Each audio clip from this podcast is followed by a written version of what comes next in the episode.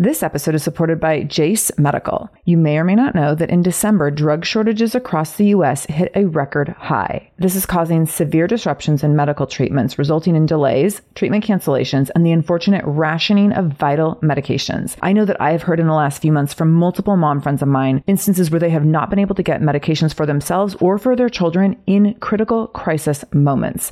This is so, so scary. I know I've had friends with their kids having seasonal flu cold symptoms, struggling to breathe, and they're at urgent care and unable to get the antibiotics that they need because of these shortages. This is scary stuff. Most notably, one of the short supply antibiotics is amoxicillin, which is commonly used for so many of our children's illnesses. So here's where Jase Medical comes in. They have the Jase case, which is a personalized emergency medication kit that contains five essential antibiotics that are used for the most common and deadly bacterial infections. And you can also customize your case and add additional life saving medications based on your or your children's family's unique needs, like an EpiPen, for example, something that you would never want to be without, would never want to have to run from pharmacy to pharmacy in pursuit of. So if you want to go get these medications and have your antibiotics on supply so that you always have them when you need them in case of an emergency, in case of a disaster, in case of being a, you know, a victim of this drug shortage, Jase Medical will have you covered. All you need to do is go to jasemedical.com and enter the code shameless at checkout for a discount on your order. That's promo code shameless at Jase Medical, J A S E medical.com. jasemedical.com, code shameless. This is the Shameless Mom Academy, episode 225. Show notes for this episode, including all links mentioned and any discount codes connected to our sponsors, can be found by going to shamelessmom.com and clicking on episode 225. Welcome to the Shameless Mom Academy. I'm your host, Sarah Dean, and I'm here to give you and other passionate, dedicated moms the tools you need to bridge the gap between motherhood and living the life of your dreams. I'm also here to help you be a little more shameless every day. Because if you aren't building a life you're extraordinarily proud of, what kind of legacy are you building? So let's dive in. This episode of the Shameless Mom Academy is brought to you by ButcherBox. For grass-fed beef, organic chicken, and heritage breed pork delivered right to your door, go to butcherbox.com slash shameless and use the code shameless at checkout to get free bacon and $20 off your first box. Hello, shameless moms. So happy to be here with you. I'm recording this a few days in advance of it going live as usual, and my house is being painted. So, you know, I thought I should wait till like there's a perfect time with the painters doing their thing so like we won't have disruption and there won't be background noise. But then I decided that's silly. Like it's silly to pretend that I'm perfectionistic about this because that's the old me. I spent the first 20 years of my life being really perfectionistic and the last 22 years not so much. So you might hear some ladders clanging and that kind of background noise. I was laughing. I was on an interview doing someone else's podcast earlier this week and they were talking about how they could edit out like any imperfections and I was like, "Oh, please don't bother. I'm not about presenting as perfect and I don't care if a dog's barking in the background and like that's just about like shamelessly unapologetically getting the stuff done that needs to get done and it doesn't need to be perfect or pretty cuz sometimes it just it can be messy and that's okay. It can be a high quality mess. Like I can deliver you an awesome podcast that is a little messy with a dog barking in the background and maybe some ladders clanging and you can still get a ton of value out of it. And so that's a lesson for me to get used to that and adjust to that literally over the course of 22 years.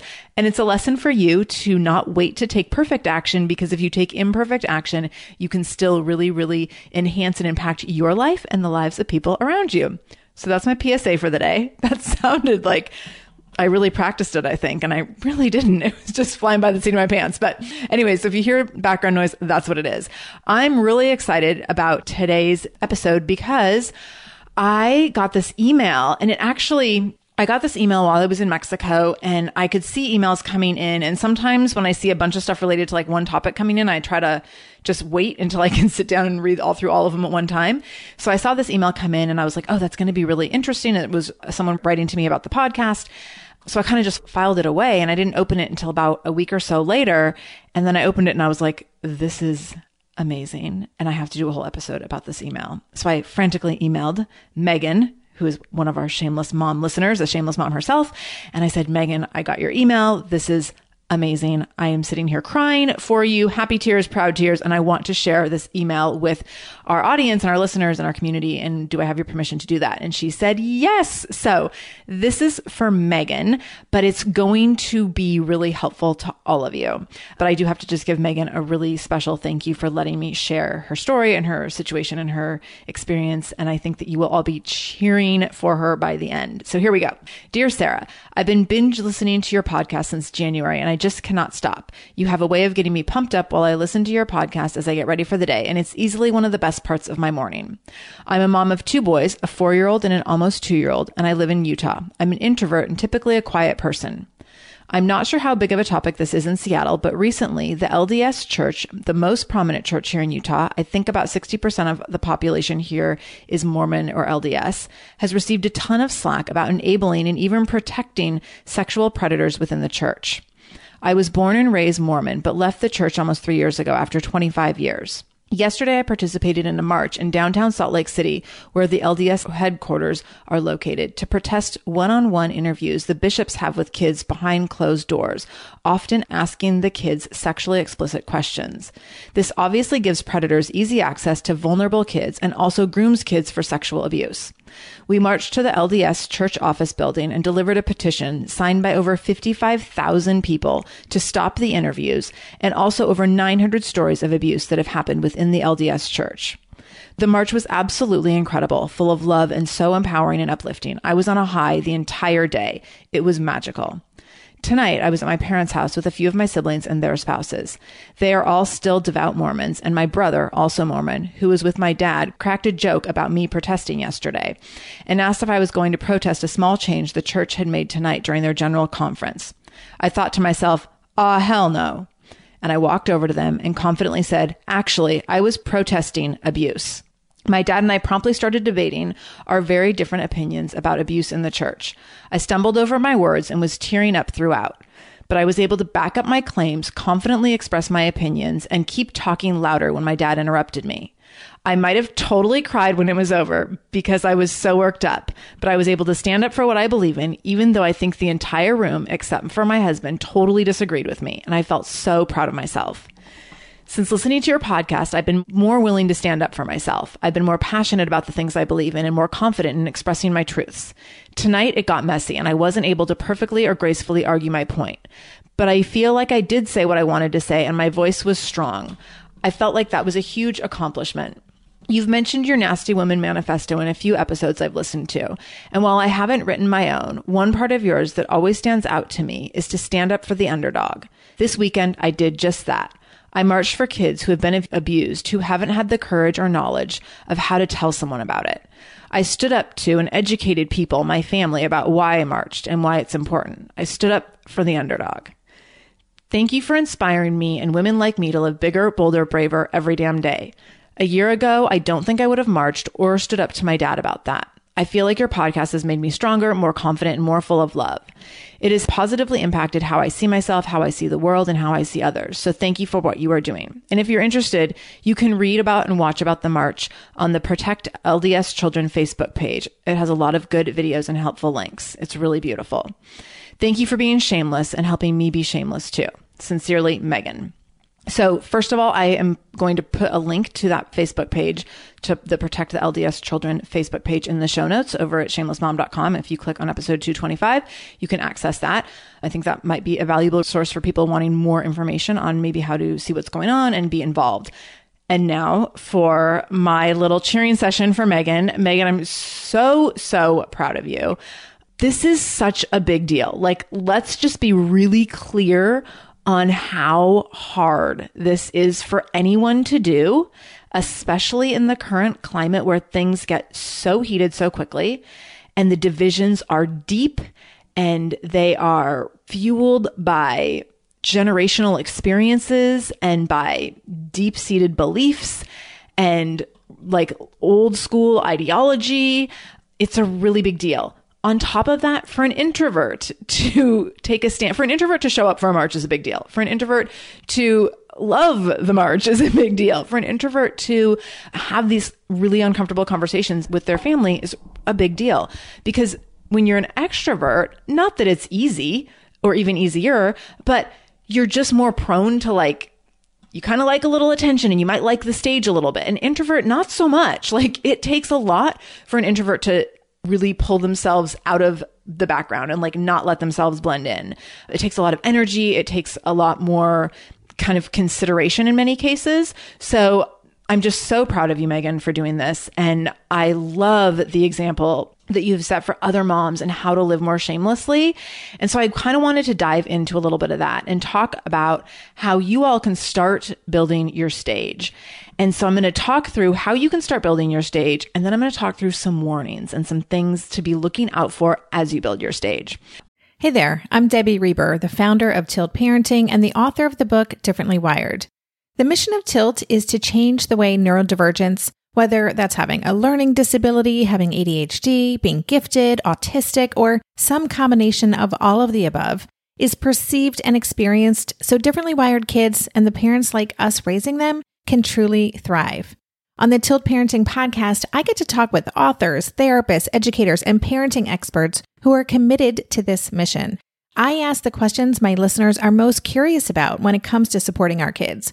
And in turn, my guests share strategies for challenges, out of the box ideas for navigating school, best practices for therapies, tips for advocating, and so many thoughtful insights on what it really takes to help our kids grow up feeling seen and respected so they can create awesome lives for themselves. I know that raising a differently wired kid can feel overwhelming and isolating, but I promise you, you are not alone, and it can feel so much better. If you're on this parenting journey, come listen to Tilt Parenting. Together, we can shift this paradigm and show up for our exceptional kids with hope, possibility, and joy. No one told us the truth about parenthood. Why? This is the podcast everyone needed before they had kids because now that those little ones are here, whew, there is a lot to unpack. I'm Rachel Shepardota, and I am your host for the podcast No One Told Us, where we tell the truth about parenting and let you in on all the stuff you really should have known about before having kids. I am the founder of Hey Sleepy Baby, but this podcast is so much more than sleep. We'll be diving into all the topics that you really care about and need to know while you do your best job raising those adorable, tiny humans. Our goal is to just make you feel less alone and less overwhelmed. There are so many things that no one tells us before becoming a parent, and I think that we should really pull back the curtain on becoming a first time or second time mom or dad to share the good, the bad, and the ugly. We'll have a little education, a little fun, and a whole lot of heart that goes into each and every episode. So join me and our amazing guests each week to hear us talk about what no one told us. All right. So I don't know if you guys can hear my dog going crazy upstairs, but she is. Because, like I said, you know, the painters, so now that I taught you how to build an online presence, an online stage, let's go back to talking how to build a stage around who you want to be, what you want to stand for, what you want to say. So I want to start with one of the biggest things that I did that in the moment was kind of a heat of the moment response, but it's been so valuable for me over time. I've talked about this a couple times before, but because Megan mentioned it, I wanted to talk about it again and dive into it for a minute. So I, um, in conjunction with the election last year, a year and a half ago, I wrote my own Nasty Woman manifesto. And when I did that, I was like super fired up and passionate about a number of things at that time that I'm still fired up and passionate about today, maybe even more so. But I was like, I want to have a place for like these beliefs to live.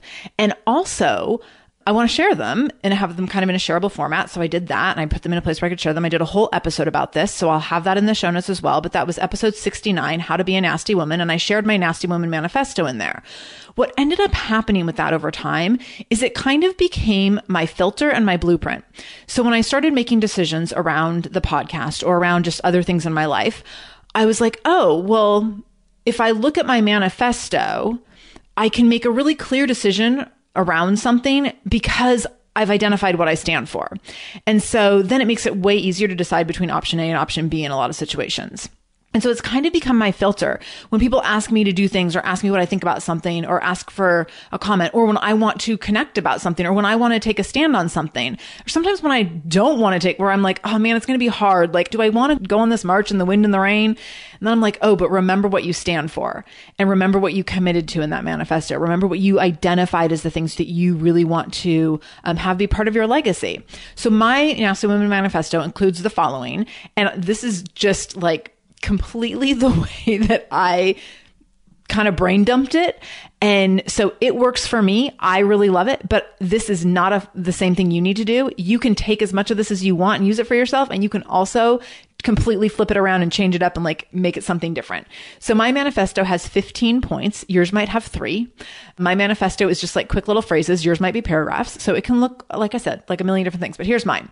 Stand for women, stand for children, stand up to bullies. Take the high road. Where there is not a path, create one. When you listen, truly hear. Share. Fight for the underdog. Don't back down. Work for the greater good. Connect. Do not fear your enemy. Challenge the status quo. Empower the powerless. And pay your fair share. So those are my 15 points. Really simple, right? And so now when faced with decisions, I'm like, okay, like, how do these options hold up to my manifesto? And it becomes way easier to decide if I'm going to do something or, or have some rationale behind what I'm going to do. So my first recommendation for you when you are trying to build your stage, I think the first thing you need to do is determine and define and decide what you stand for. So in that process of deciding, it will become easier to define it. And I think that you need to write it down somewhere. It needs to be a document and it can be in a Word doc. It can be in the notes on your phone. It can be written on a napkin. It can be like I guess I shouldn't say it could only be written because it could also be like something that you verbally record into your phone, but it needs to be something that is documented in a way where you can return to it. I like the idea of it being visual so that you can go back to it and you can get like repeated um, exposure to it. So I love the idea. Many of you have seen where I had mine put, I went to fiverr.com. That's F-I-V-E-R-R.com. And you can have people just put together little graphics for you there. And so I went to Fiverr and I gave someone my, an artist my list and I was like, Hey, can you like make this list pretty? And they did that for me. So you can have someone do that. And then you can have this little PDF that you can hang up and for like 10 bucks and then you can hang it in your office or hang it in your bathroom or wherever. So you can see it all the time which i think is really impactful to be able to like be repeatedly exposed to the things that you think to remind you that like oh yes this is what i stand for. This is how i stand for it. So that's the first part of building your stage. Decide what you stand for. Write your manifesto even if it's on a crumpled up napkin. The next piece is practicing taking small, uncomfortable actions, small, uncomfortable action steps. So what this looks like is is doing the little things that might feel a little awkward at first. I know that this is something I've really been practicing this winter as often as I can when I see a homeless person sitting outside of a grocery store.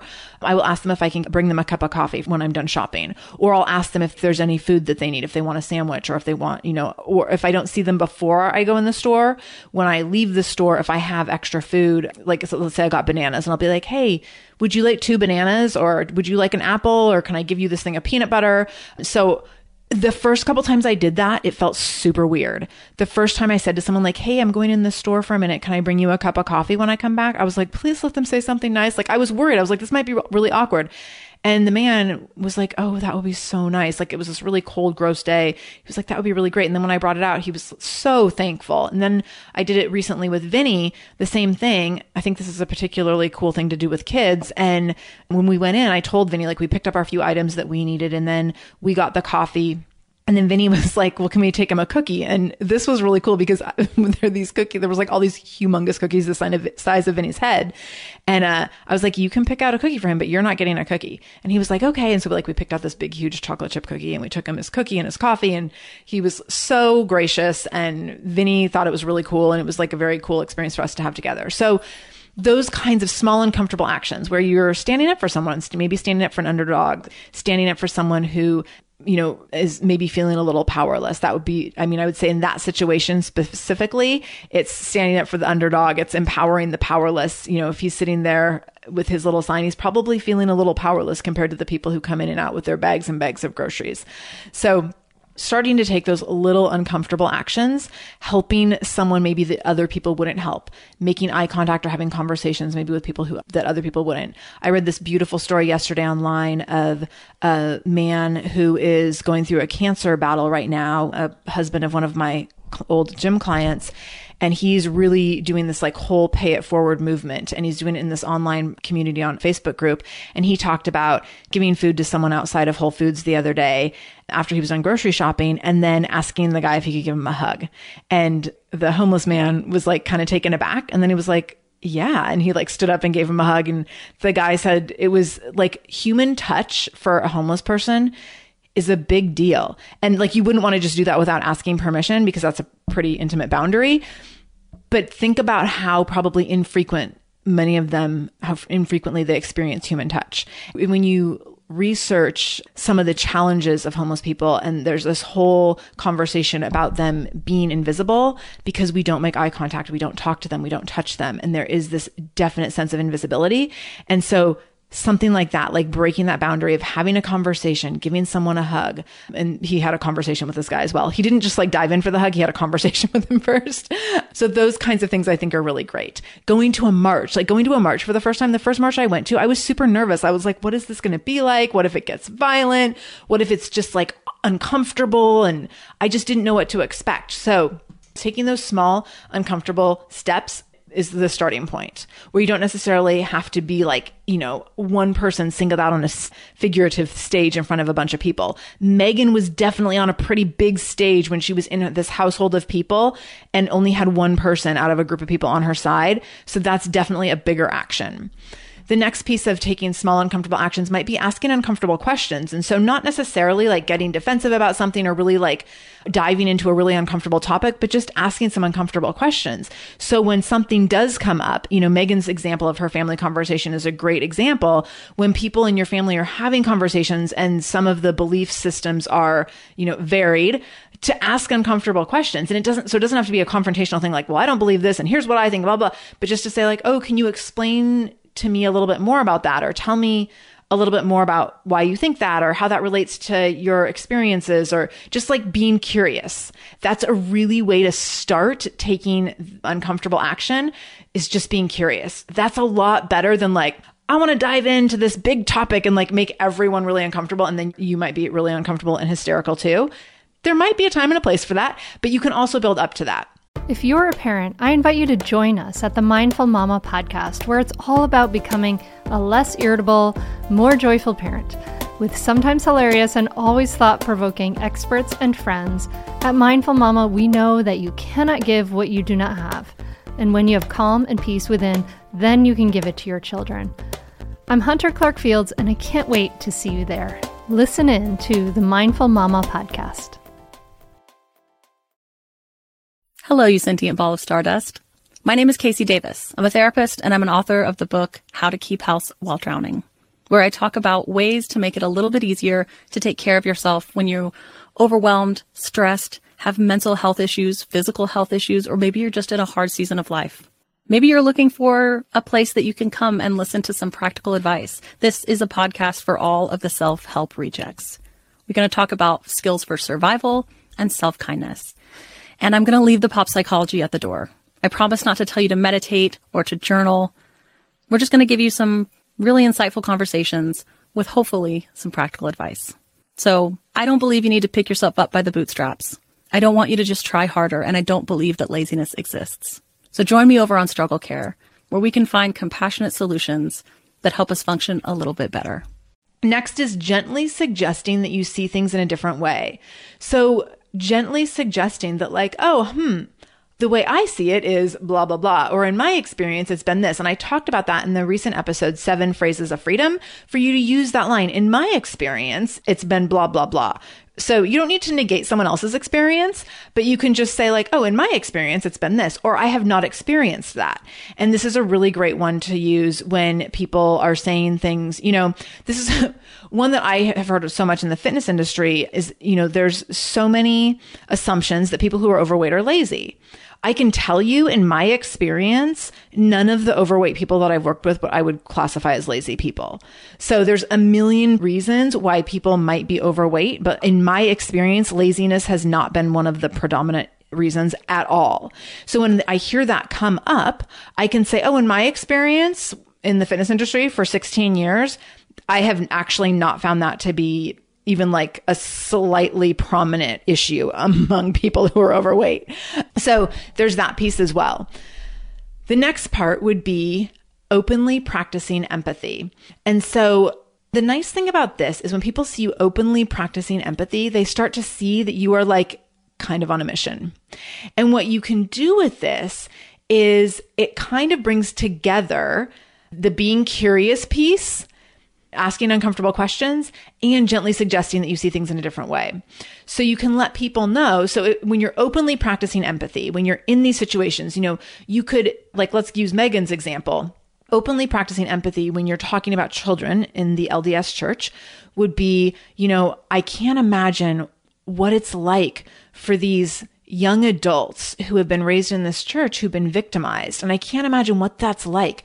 And I just think about, you know, as a parent myself, what would it be like if I had gone through that as a child? If I had been sexually abused by someone in an authority position as an eight year old little boy by someone in my church? What would that be like for me when I became a parent later in life? And as a parent now, I can't imagine what that would feel like. I can't imagine how protective I would feel of my kids if I had experienced that. And I can't imagine how traumatic that would be like, always having that inside of me. So that's a way right there to practice empathy in a situation where people have differing opinions and for you to show like I'm not necessarily taking a side to say one group is right and one group is wrong. What I want to do is practice empathy that these kids like there's some kids who've suffered really traumatic experiences. I wonder what's that been like for them. I wonder, you know, how would I feel if I was a parent of one of those kids and I found out? And so practicing empathy can be a way to kind of segue into these conversations and open the door to suggesting someone else's experience is valid and then having conversation around that. So there's four steps to how to start building your own stage. So deciding what you want to stand for, practicing small uncomfortable actions, gently suggesting that you see things in a different way, and then openly practicing empathy. And all of those things are things that are going to like as you develop them, they're going to impact in all other areas of your life. They're going to make you stronger and more powerful and more capable in so many other settings. So like when you're doing this in uncomfortable family conversations at Sunday dinner, it's also really going to help when you have uncomfortable conversations in the workplace, right? So there's actually a lot of carryover. So figure out like where's the best place for you to start having these conversations. Maybe the most comfortable place is at work where you can be empathetic about a coworker's experience. Wow, you know, it must be really hard for Jane because of the demands of that position and there's so much involved and she has so many people asking her for so many, you know, time sensitive demands all the time. Like that must feel really overwhelming that's a way to openly practice empathy without saying like, yeah, Jane's boss is kind of a jerk and he like never cuts her a break and poor Jane is like overworked and underpaid. So openly practicing empathy kind of opens the door to suggesting maybe there's a different way to see this and maybe there's a way that we could like, you know, maybe we could all support Jane a little bit. What I want to touch on lastly here is some warnings around what happens when you're building your own stage. When you are building your own stage, here's some things that are going to happen that I want you to know to look out for because then when they happen, you're like, oh yeah, this is like what Sarah said would happen and this is just normal. This is part of what happens. And some of this Megan really clearly articulated happening to her in her experience of building her stage and standing on that stage. So first of all, it's going to be hard. It's going to be uncomfortable. Your voice and your knees will probably shake. You very well might be emotional. I am one who cries if I'm angry, sad, happy, like everything makes me cry. And so just know that if you're like an emotionally charged person, chances are you're going to cry. It might be exhilarating. You may or may not be supported by the other people in the same space as you. And so, like Megan said in her experience, that her husband was on board with her, but no one else in the house was. And that feels pretty darn vulnerable. Know that it will take practice but with practice, it will get easier. And know that you will build confidence. And as you build that confidence, you're also going to feel a new sense of power. And these key components are so huge. So it will be uncomfortable at first. It will feel ridiculously uncomfortable. It will be scary. It will be intimidating. And that's why I suggest, especially if you're in a situation where you're like, oh my gosh, I don't even know like where to get started, start small. One of the women in my Shameless Mom Momentum Mastermind used a really great example of wanting to delegate more at work and wanting to be more direct with people in her office and with the people that worked under her. And it was something that she'd really struggled with because she had always been such a people pleaser and that she struggled with delegation because it was easier to just do things herself and it was kind of just easier to be passive about things. And so one of the things she practiced throughout the program was speaking up for herself, being a good self advocate, setting good boundaries, making expectations really clear, reinforcing expectations, delegating more and more. And it was such a game changer for her. to feel that sense of power when she put those things in place and basically like built her stage at work so that people knew that like her territory had certain boundaries and certain expectations around it and they treated her differently uh, accordingly and because of those boundaries and because of the confidence that she ultimately parlayed to them. So this is so important and it will be so freeing. I'm not saying it will be easy. There will be areas of your life where you will feel more comfortable doing this than in other areas. I can tell you that it's easy for me to take a stage on a social media platform. It is not easy for me to take a stage in family conversations. That's much more uncomfortable to me.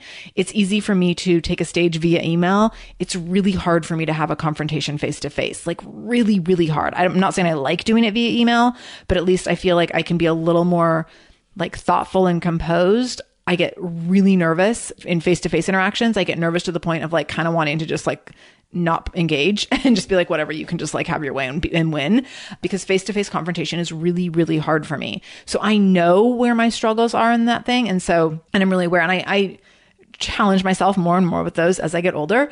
I recognize that it will be easier for you in some places and harder in other places. And so you want to really look at where can you just start practicing these things? Where can you start showing up in these uncomfortable spaces and expanding a little bit? That can be really, really powerful. So to kind of culminate this and to bring it all back together, I think it's really important that you try in whatever that might look like for you and recognize that it could get really messy and like you might choke over yourself and trip over your words and cry and it might be snotty and that's all okay. But on the other side of that is something like Megan's experience where you can write, you can say, Oh my gosh, I just did this thing and it was hard and scary and overwhelming and emotional, but holy crap, I just did this and I feel so good about it. And I would have never done this a year ago. Like, look at me now. And I'm going to be sharing an experience that I just went through recently with a big transition. And I'll be sharing that next Monday. And that's a lot of what I've been doing as I've worked through this is really kind of gently easing my way into uncomfortable conversations to figure out like how can I get what I want in doing it in a way that lets everyone around me feel empowered, but also makes it really clear that I have some boundaries around what I need for myself and where things need to go for me.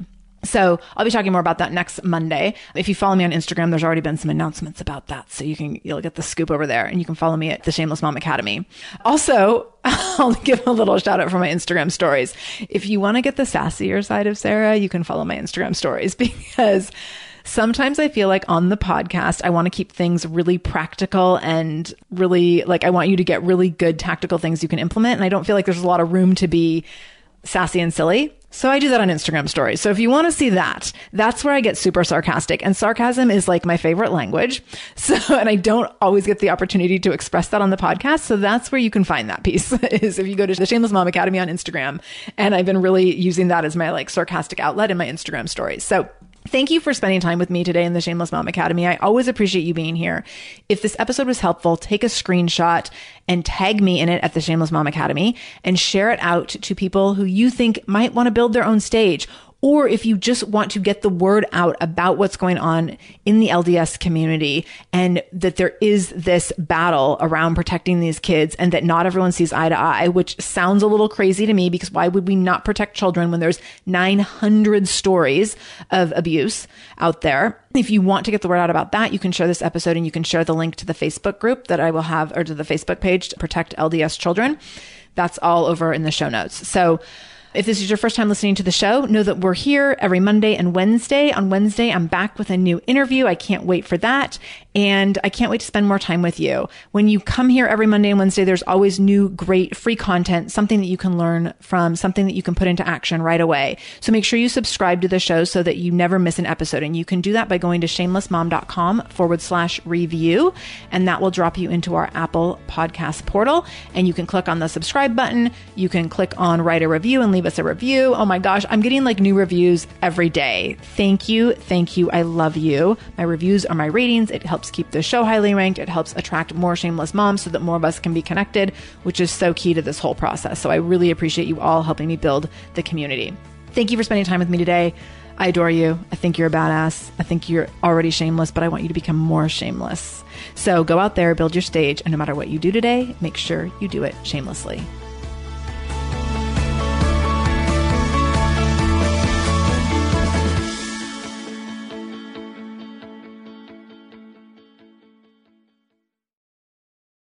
Hello, you sentient ball of stardust.